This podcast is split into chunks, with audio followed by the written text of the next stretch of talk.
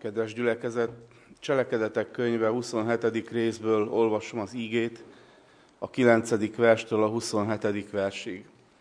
Kísérjétek figyelemmel Isten igének felolvasását.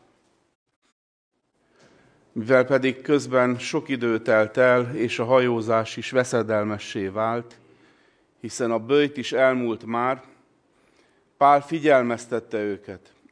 Férfiak, látom, hogy a további hajózás nem csak a rakományban és a hajóban okozhat nagy kárt, hanem életünket is veszélyezteti. De a százados inkább hitt a kormányosnak és a hajó tulajdonosnak, mint annak, amit Pál mondott. A kikötő nem volt alkalmas a telelésre. Ezért a többség úgy döntött, hogy tovább hajóznak onnan, hát ha eljutnak Főnixbe, ahol áttelelhetnek. Ez Kréta egyik kikötője, amely délnyugat és északnyugat felé néz. Mivel pedig enyhe déli szél kezdett fújni, azt hitték, hogy megvalósíthatják elhatározásukat, felszedték tehát a horgonyt és tovább hajóztak Kréta közelében. Nem sokára azonban a sziget irányából lecsapott az Euro Aquillo, vagy Euraquillónak nevezett szélvihar. Mikor az magával ragadta a hajót, úgy, hogy nem tudott a széllel szemben haladni, rábíztuk a hajót, és sodortattuk magunkat vele. Amikor egy kis sziget, Klauda szélirányos oldalára befutottunk, nagy nehezen ugyan, de meg tudtuk tartani a mentőcsónakot. Miután ezt felvonták, óvintézkedéseket tettek, alul átkötötték a hajót, és mivel féltek, hogy a Szirtis tengerből zátonyai, tengeröből zátonyaira futnak, a horgonyt leeresztették, és úgy sodródtak tovább. A vihar hevesen hányt vetett bennünket, ezért másnap kidobálták a hajóterhet, harmadnap pedig a hajó felszerelését dobálták ki saját kezükkel. Mivel pedig sem a nap, sem a csillagok nem látszottak több napon át, és erős vihar tombolt, végül elveszett megmenekülésünk minden reménye. Mint hogy már sokat éheztek is, Pál felállt közöttük, és így szólt. Az lett volna a helyes férfiak, ha rám hallgattok, és nem indulunk el Krétából, hogy elkerüljük ezt a veszélyt és ezt a kárt. Én azonban most is azt tanácsolom nektek, hogy bizakodjatok, mert egy lélek sem vészel közületek, csak a hajó. Mert ma éjjel elém állt annak az Istennek az angyala, akié vagyok, és akinek szolgálok, ez azt mondta, ne félj Pál, neked a császár elé kell állnod, és Isten neked ajándékozta mindazokat, akik veled vannak a hajón. Ezért bizakodjatok, férfiak, én hiszek az Istennek, hogy úgy lesz, ahogyan nekem megmondta, egy szigetre kell kivetődnünk.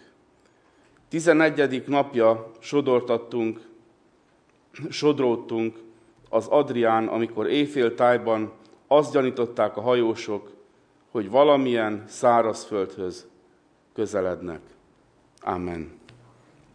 Urunk, kérünk áld meg az igét, és segíts, hogy minnyájunknak lelki táplálékul szolgáljon ezen a reggelen. Szentlélek, Szentlélek Isten, kérünk, hogy légy segítségünkre abban, hogy ez így történjen. Jézus nevében. Amen. Nagyon magával ragadott engem ez a Szima hét, mármint a témája, mert a máltaiak állították össze, és hát ők nagyon büszkék arra, hogy Pálapostól náluk kötött ki azon a bizonyos viharos éjszakán, és ott, ott szenvedett hajótörést. és valóban egy izgalmas történet sorozat, nem lehet ilyet kitalálni a Szentlélek ihlette Lukács orvost, aki ráadásul ott volt a fedélzeten, és olyan részletességgel írja le, hogy majdnem megtanulunk hajózni a leírás alapján, antik hajóval.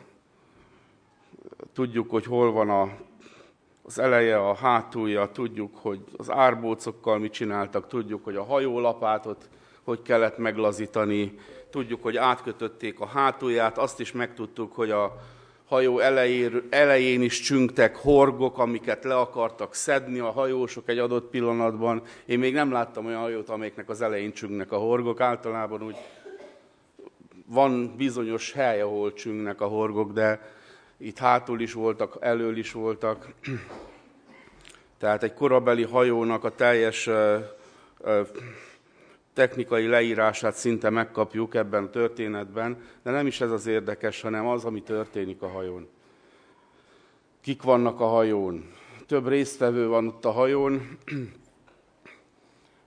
ott vannak a profik először is, a hajótulajdonos, a kormányos mester, a legénység, ez egy csapat.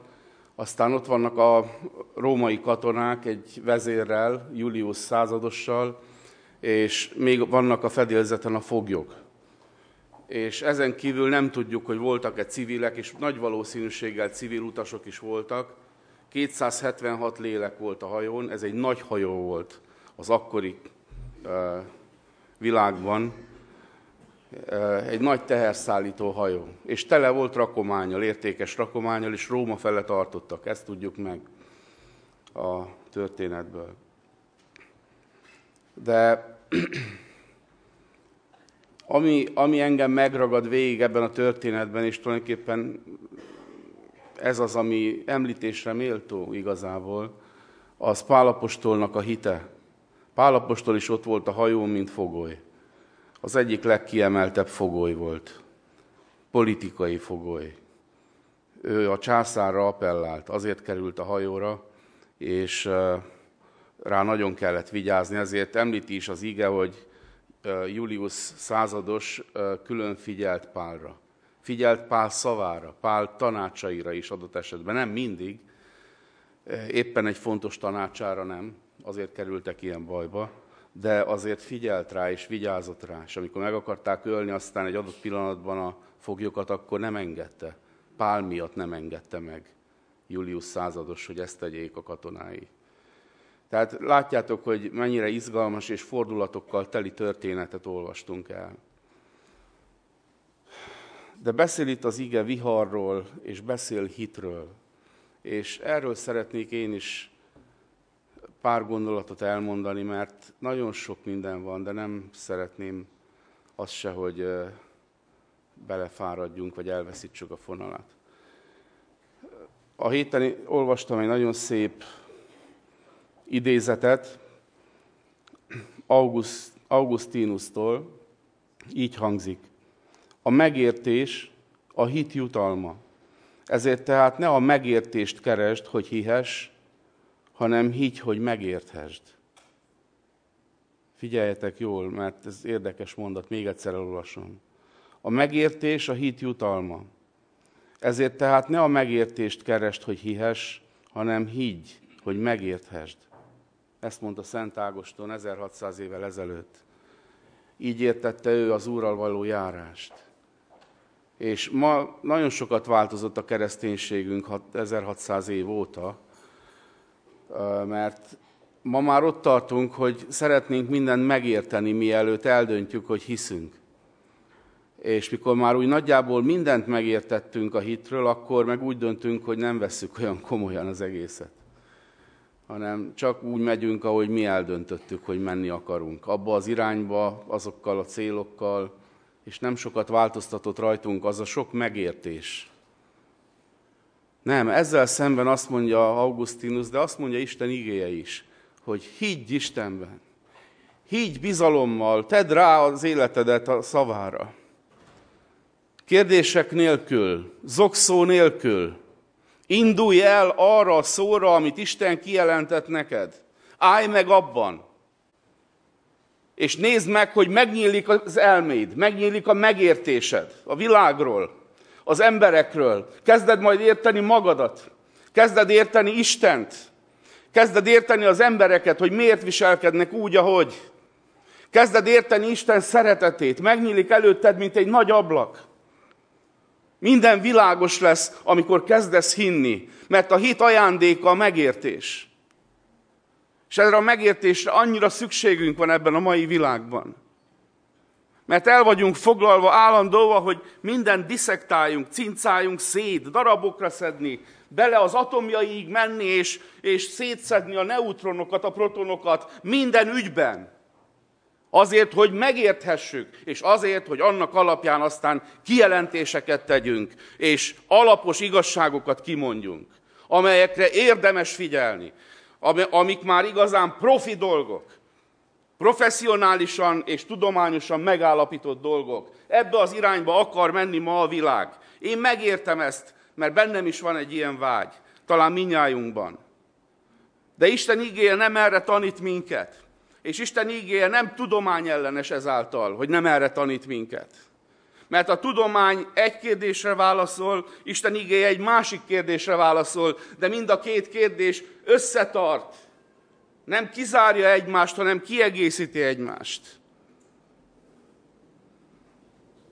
Isten igéje arra bátorít minket ma reggel, figyelve Pál életét és viselkedését ezen a hajón, amely süllyed, hogy higgyünk azért, hogy értsünk. És ez a megértés pedig adjon olyan tartást és erőt a vihar idején, a baj idején, amely példa mások előtt is, és amely magával tud vonni másokat is. A reménybe, mert ott 276 ember egy adott pillanatban a reményét elvesztette. Lukács volt az, aki hívő ember volt, orvos volt, evangéliumíró volt, de ő mondja, itt a 27. résznek a 20. versében, mivel pedig sem a nap, sem a csillagok nem látszottak több napon át, és erős vihar tombolt, végül elveszett megmenekülésünk minden reménye. Ezt egy hívő ember mondja, nem Pál. De van, amikor egy hívő ember is így jár. Egy süllyedő hajón elveszíti minden reményét. Ha Pál írta volna ezeket a mondatokat, nem így írta volna. De nem is ezt mondta. Mert végül is megszólal Pál a süllyedő hajón, a sodródó hajón. És azt mondja, hogy mellém állt az Isten angyala az éjjel és azt mondta nekem, hogy senki nem fog elveszni, és én hiszek az Istennek. És tudjátok meg, hogy egy hajszálatok sem gullik le. Csak a hajó fog elveszni, csak a rakomány, de minnyáján megmenekülünk. Isteni kijelentés, Isten szava a viharban. És ma reggel erre szeretnélek buzdítani benneteket, hogy amikor jönnek a viharok, már pedig jönnek a viharok, akkor az Isten szava legyen a kapaszkodó az életedben. Az Isten élő beszéde, amely megáll. Az én beszédeim lélek és élet, és megelevenítenek, azt mondja Jézus Krisztus.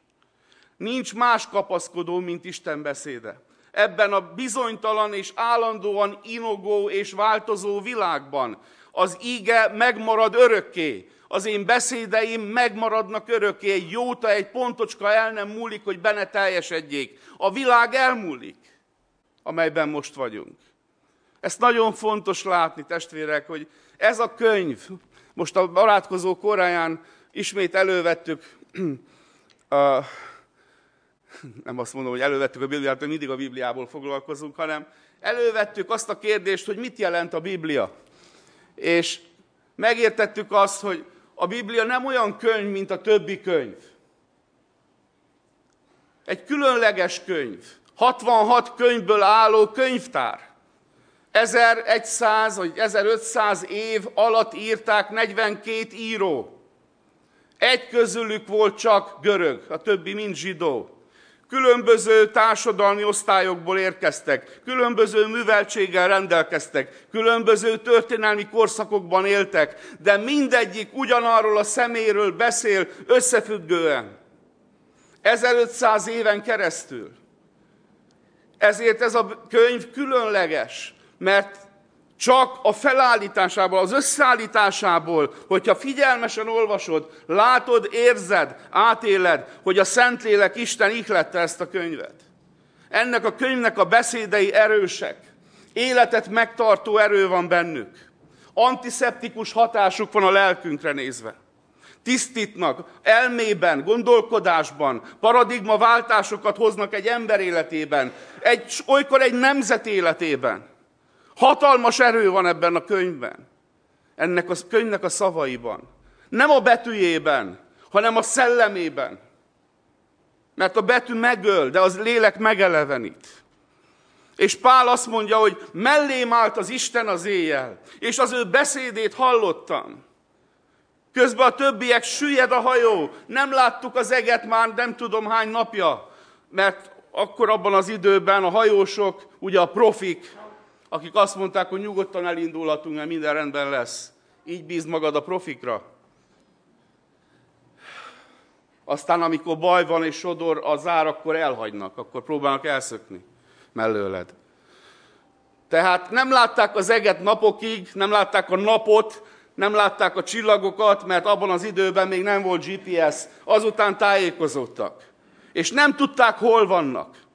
És ezért, ezért mondja Lukács, hogy elveszett minden reményünk, mert azt se tudtuk, hol vagyunk. Mert abban az időben a tengerpart mentén körülbelül két kilométerre a tengerparttól volt, történt a hajózás, a kereskedelmi hajózás. Nem mertek beljebb menni a tengeren. Azért, mert az volt a biztonságos út, biztonságos közlekedés abban az időben.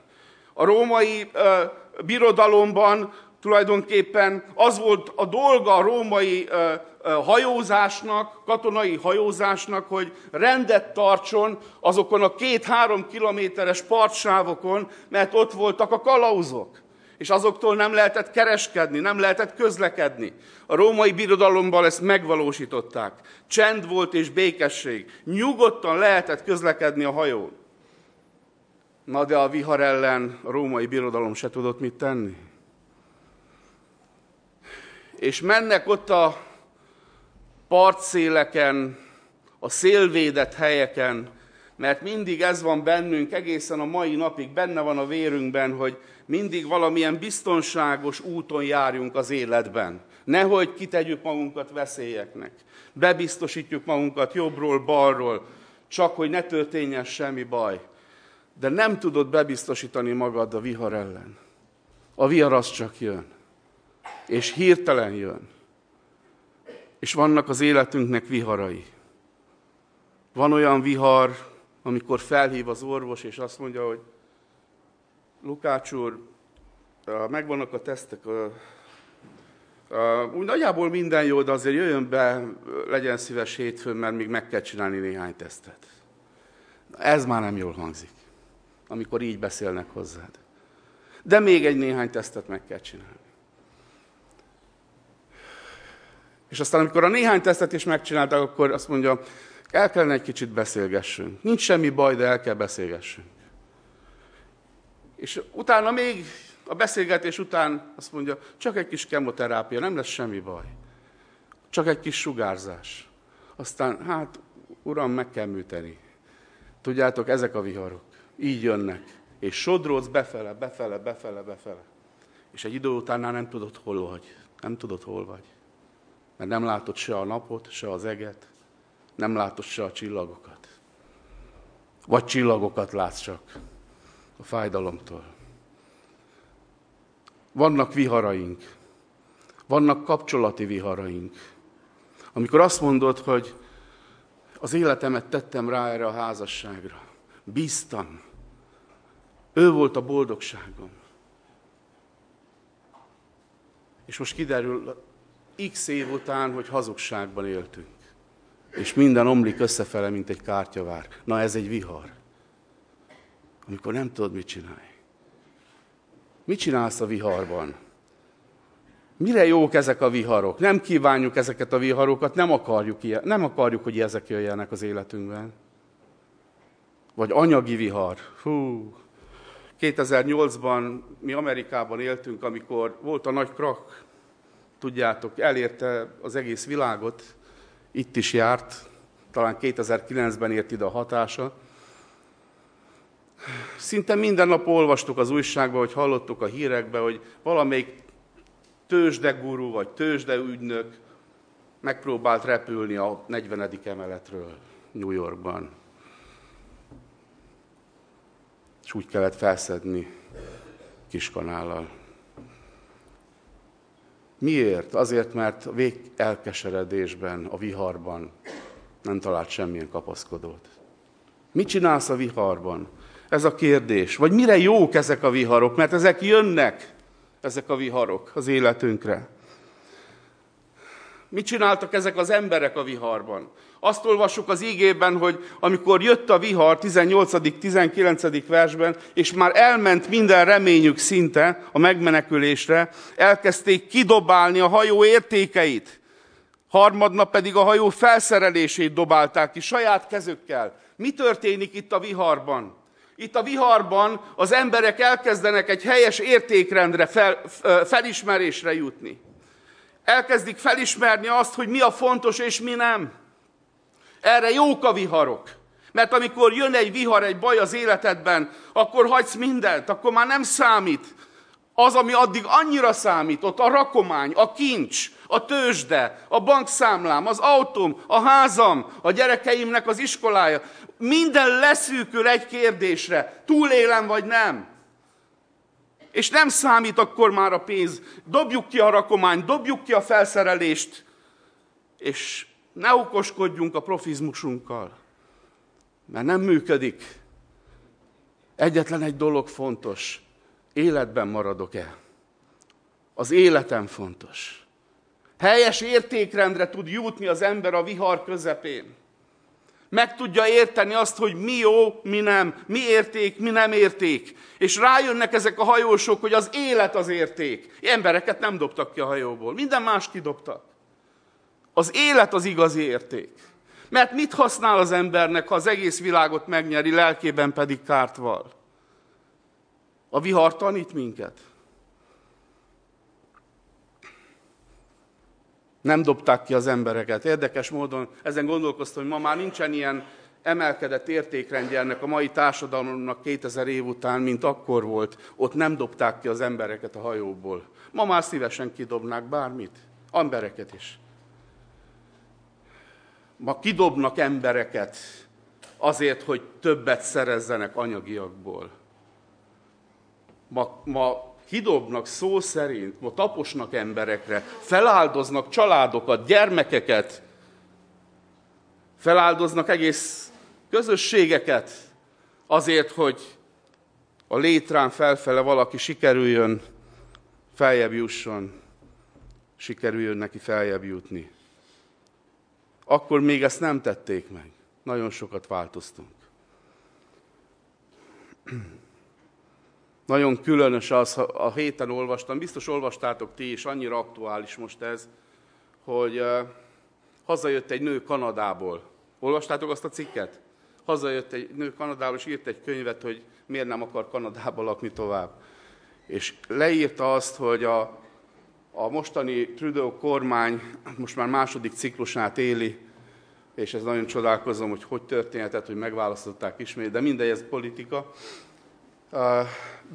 Tehát ott, ott Kanadában jelenleg az történik, hogy az iskolákban a szülők tudta nélkül indoktrinálják a gyermekeket óvodai kortól és kisiskolás kortól a genderelmélet befogadására.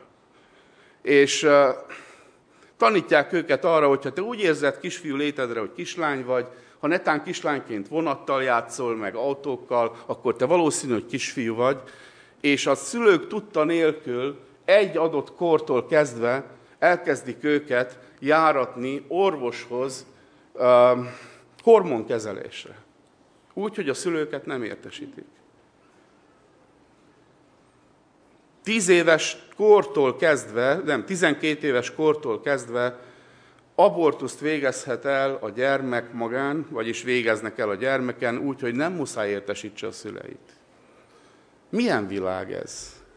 És a szülő megy, és látástól vakulásig dolgozik, és csak két perce van egy nap a gyermekkel beszélgetni.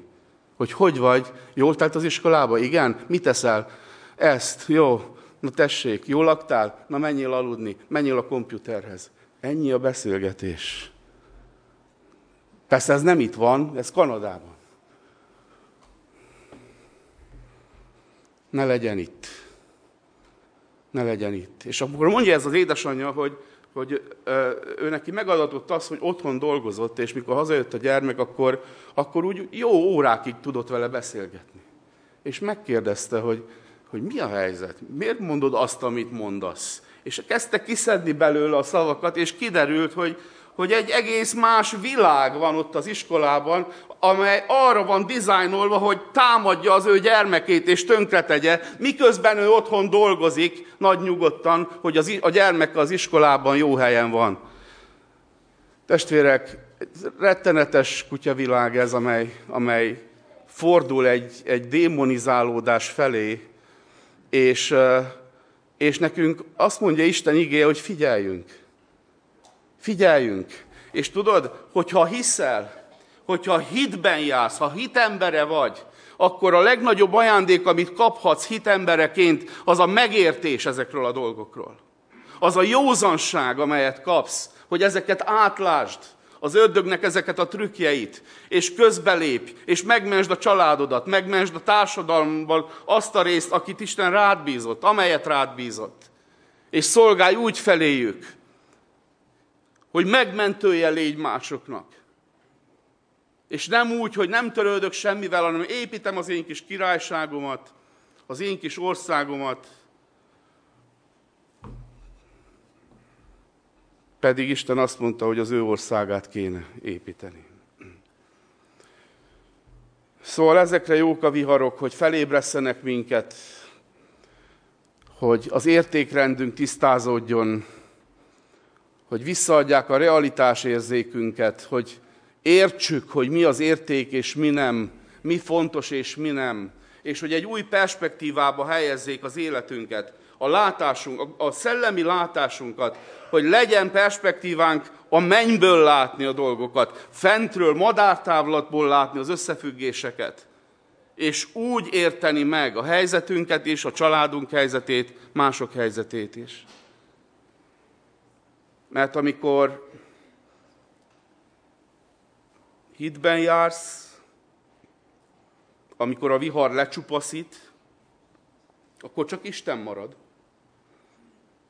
Csak Isten és te. És elég. Sokszor elég.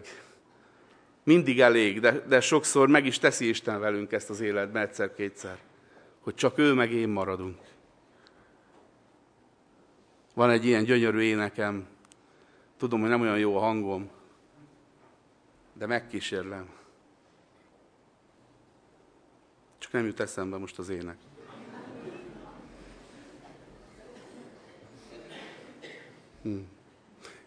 Ne félj, ne aggódj, ne sír, ne bánkodj, ha tied Isten, tied már minden, ne félj, ne aggódj, ne sír, ne bánkodj, elég ő néked.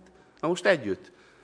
Ne, ne aggódj, ne sír, ne bánkodj, ha tied Isten, tied már minden, ne félj, ne aggódj, ne sír, ne bánkodj, elég ő néked.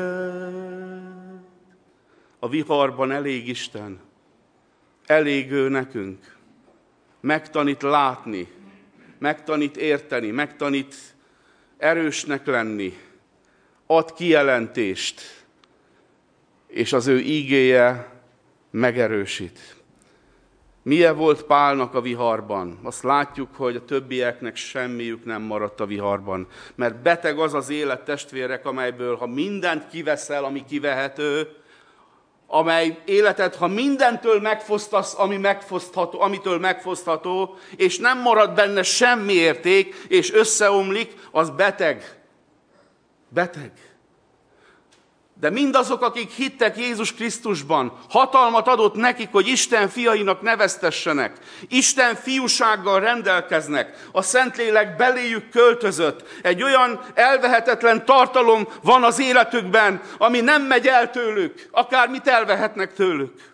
Egy örök érték, egy örök élet, ami benned lüktet, és egyetlen egy a 276-ból, még Lukácsra sem mondhatjuk ezt most. Ott áll, és azt mondja, ne féljetek, emberek, ne féljetek, senki nem vész el, az Isten, akié vagyok, és akinek szolgálok, ő mondta nekem, hogy nem lesz semmi baj.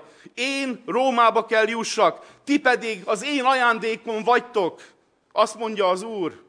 Bízzatok, ki fogunk jutni egy partra.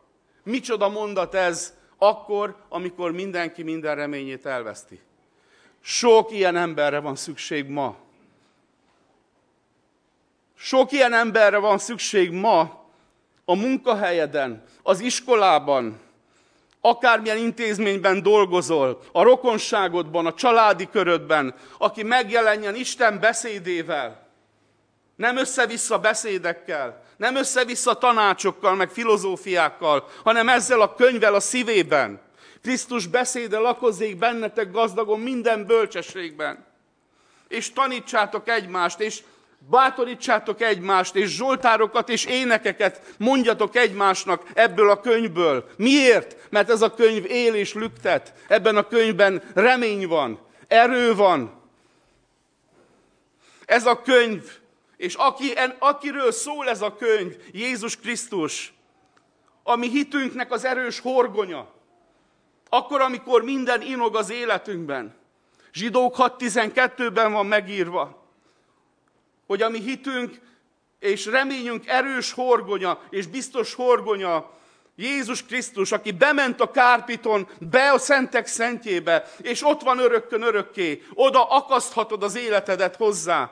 Olyan, mint egy sziklaszírt, nem fog elmozdulni. És megmaradsz vele együtt. Ez nagy evangélium. Ragad meg ezt az evangéliumot ma reggel. Vesd a bizalmadat Jézus Krisztusba. Higgy az ő beszédének. Állj rá az ő ígéreteire. Nem szégyenül meg az az élet, amely ezt teszi. Nem omlik össze az az élet, amely ezt teszi. Minden más összeomlik, mint a kártyavár. Minden más.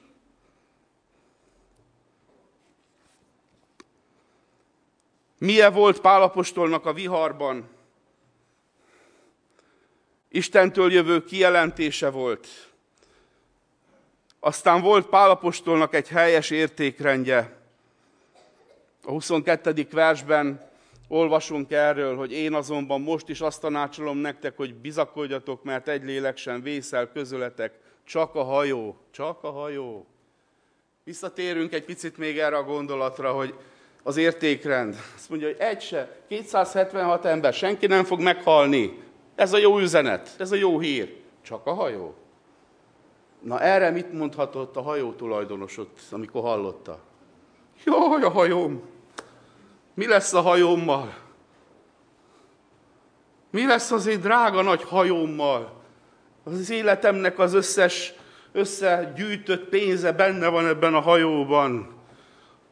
Mindenem erre a hajóra tettem. Hány ember éli így az életét? hogy még akkor is, amikor az élete veszélyben van, a hajójára tud csak gondolni. A vagyonára, amilyen van. És arra is bíztat minket ez az íge. Pál példáját látva, hogy amikor vihar van, akkor számítson neked csak az ige. Csak amit Isten mond. Számítson neked csak az emberi élet. Annak az üdvössége. Semmi más nem fontos. Az életmentés és az Isten beszéde, amelyre ráteheted az életedet bátran. Egészen másképpen viselkedik ugye Pál, mint a többiek. És ez, e, ezért példa nekünk. Aztán volt Pálnak a viharban még békessége. És ezt is nem magából, nem a saját kút fejéből meríti, testvérek. Ezt figyeljük meg, mert egyik, úgy, nem vagyunk túlságosan különbek, mint Pál. Csak azzal, hogy nem szántuk oda magunkat úgy, mint ő. Ő a legnagyobb keresztény, aki valaha élt, mi szeretnénk azok lenni. De, de ember volt ő is. Ő magától nem tudta azt mondani, hogy ne féljetek. Csak akkor tudta azt mondani, hogy ne féljetek, amikor az angyal odaállt éjjel mellé, és mondta neki, hogy ne félj Pál. Akkor mondta ő is tovább másnap reggel az embereknek, hogy ne féljetek. Így vagyunk mi. Pontosan így vagyunk mi az Istennel való közösségünkben. Így van nekünk is békességünk. Ha halljuk az Úrtól, hogy ne félj, akkor nem félünk. És akkor mondhatjuk másnak is, hogy ne félj. Másképp nincs bennünk ez az erő. Mi összeomlunk, mint a colostok. Van hite is Pálnak a viharban. Szeretném most már lassan befejezni, mert túl hosszú. Van hite is Pálnak a viharban. Hát a hite domborodik ki a legjobban. Mikor azt mondja ebben a kis beszédében az elkeseredett emberek előtt, hogy én hiszek az Istennek, hogy úgy lesz, ahogyan nekem megmondta. Én hiszek az Istennek. Ez egyfajta bátor vállalása annak, hogy az Isten szava az olyan biztos és olyan igaz, hogy semmi, ami tapintható, nem olyan valóságos, mint az Isten kimondott szava, amit meg, megmondott nekem. Ez a hit, ez a hitnek a megnyilvánulása. És úgy szeretném, hogyha ezt élnénk mi meg, Isten gyermekei. Hogy az a szó, amit neked mondott Isten, az az ígéret, amit mondjuk tíz évvel ezelőtt adott neked az Isten, és felébresztette benned a hitet, és a reményt, hogy az be fog teljesedni, azt ne add fel, mert az biztosabb, mint mindaz, amin keresztül mentél, mindaz, amit azóta megfogtál, zsebre vágtál, megszereztél, azok mind elmúlnak. De az, amit ő mondott neked, az meg fog valósulni. Az az ígéret, amit ő mondott neked, az be fog teljesedni. Pálapostól így gondolkodott.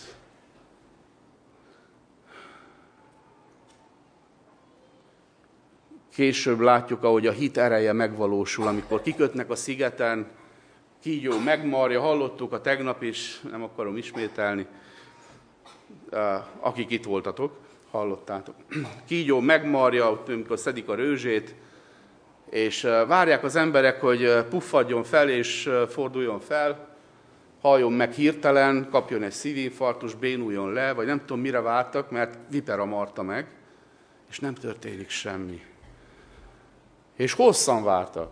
Egész éjszaka ott melegedtek a tűznél.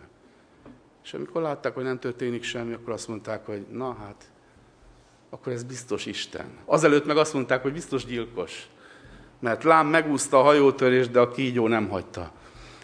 Most pedig biztos, hogy Isten.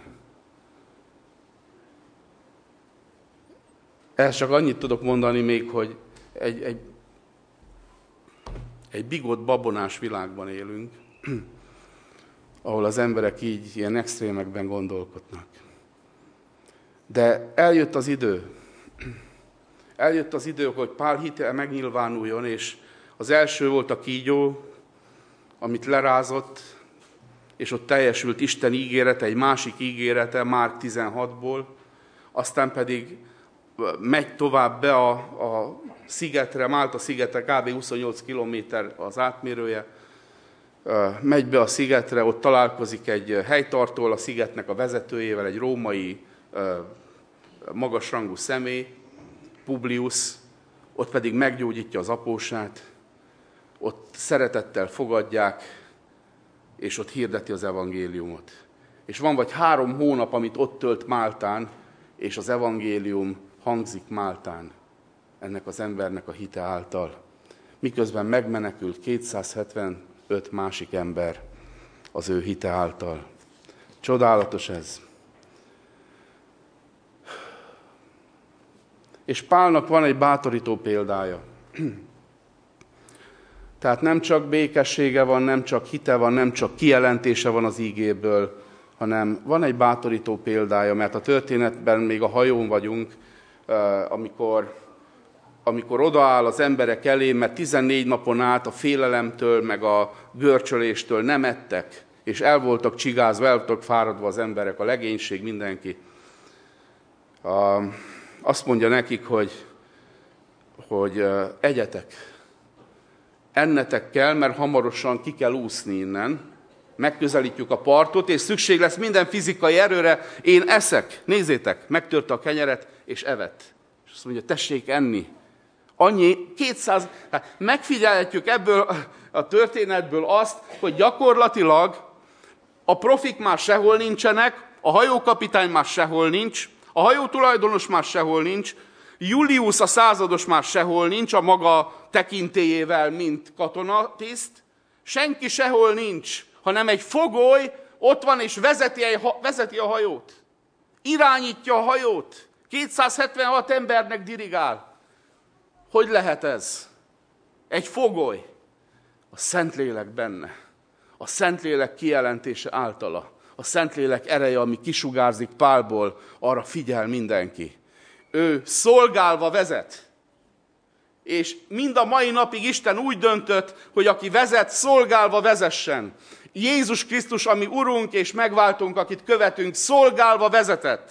És nem is lehet másképp elképzelni Isten gyülekezetét, mint ahol szolgálva vezetnek.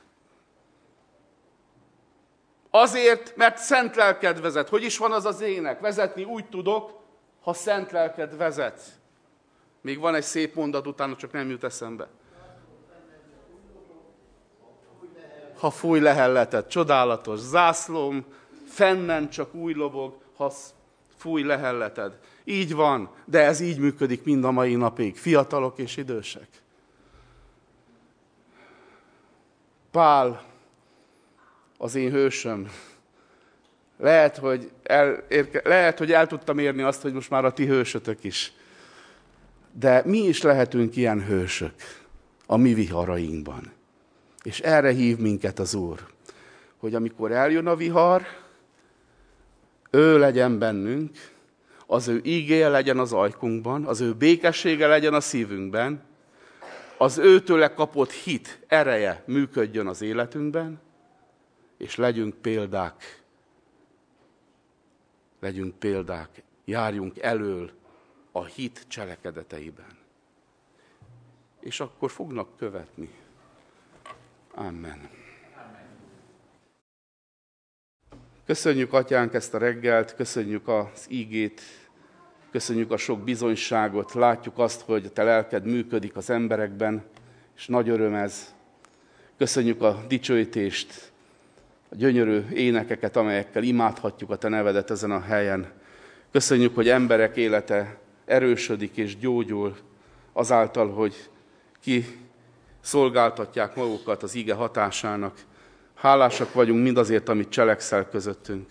Legyen áldott neved ezért. Várjuk, Uram, azt, hogy, hogy uh, olyan lelki családdá forrazd össze, össze ezt a közösséget, amely elválaszthatatlan, szétválaszthatatlan, ahol mindenkivel törődve van, ahol mindenki mindenkivel kész törődni, és szeretni, és szolgálni egymás felé. Ahol nem 276 elkeseredett ember van, hanem 276 hittel és szentlélekkel teljes ember megy ki e négy fal közül, és hirdeti, hogy van remény. Kérünk, segíts meg, hogy így legyen Jézus nevében. Amen.